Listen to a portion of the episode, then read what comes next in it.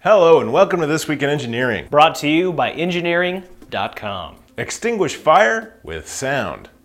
DARPA has been looking at unusual methods of firefighting as part of their instant fire suppression program since 2008.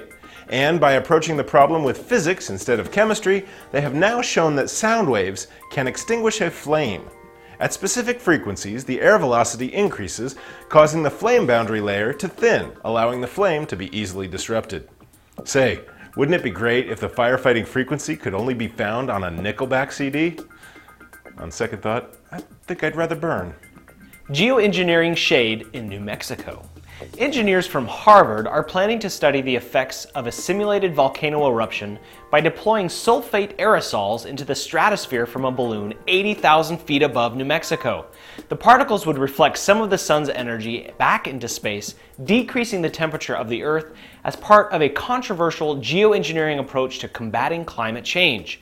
The experiment would study the effects of the aerosols on the ozone layer and follows a similar British project dispersing stratospheric water vapor that was eventually canceled.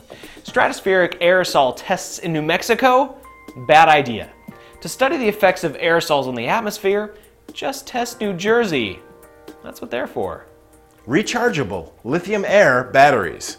Researchers led by Peter G. Bruce from the University of St. Andrews in Scotland have announced that they have demonstrated a lithium air battery that can be recharged without degrading the electrode. Lithium air batteries operate by combining lithium ions with oxygen at the cathode, producing lithium peroxide, and are much lighter than lithium ion batteries, in which lithium ions move from cathode to anode through an electrolyte.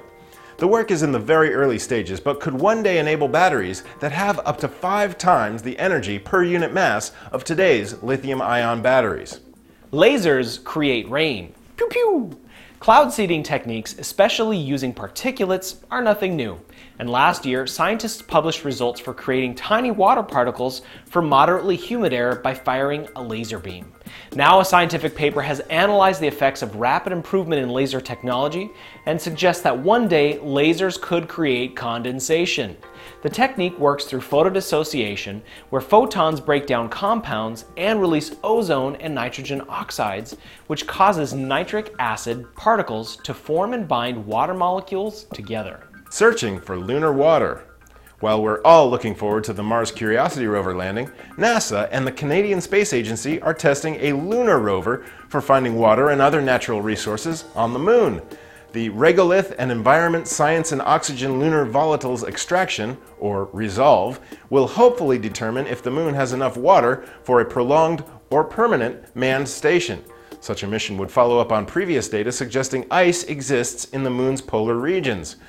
I'm all for space missions, but as a lunar conspiracy theorist, I think this is all just a ploy to mine the universe's most exotic ice cubes for Richard Branson's scotch. Mind controlled video game. Charles Moyes and Meng Zhang from Cornell University have built a version of the video game Pong, where the game controller is replaced by an EEG device that monitors alpha waves coming from a player's brain. Alpha waves increase with concentration and decrease with relaxation, and the player moves the paddle by relaxing and down by concentrating. So wait, now we can play a racket and ball game without so much as moving a video game controller? Man, engineers will do anything not to go outside. Well, that's it for this week in engineering. For more information about these stories, check out the links in the description section. If you like what you saw, let us know by leaving a comment, giving a rating, or clicking a like button, and tell your friends. All right, engineers, let's get back to work.